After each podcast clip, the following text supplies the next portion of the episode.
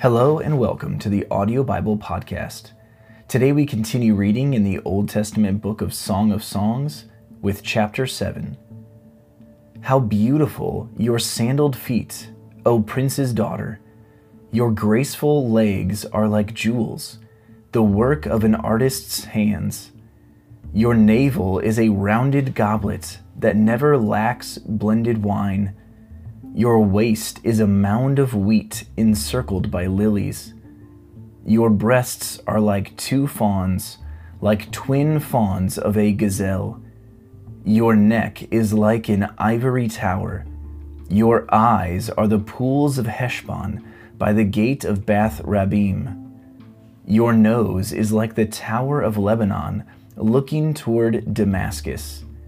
Your head crowns you like Mount Carmel. Your hair is like royal tapestry.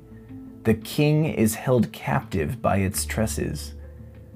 How beautiful you are, and how pleasing, my love, with your delights. Your stature is like that of the palm, and your breasts like clusters of fruit. I said, I will climb the palm tree, I will take hold of its fruit. May your breasts be like clusters of grapes on the vine, the fragrance of your breath like apples, and your mouth like the best wine. May the wine go straight to my beloved, flowing gently over lips and teeth. I belong to my beloved, and his desire is for me.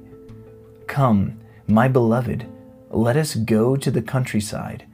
Let us spend the night in the villages. Let us go early to the vineyards to see if the vines have budded, if their blossoms have opened, and if the pomegranates are in bloom. There I will give you my love.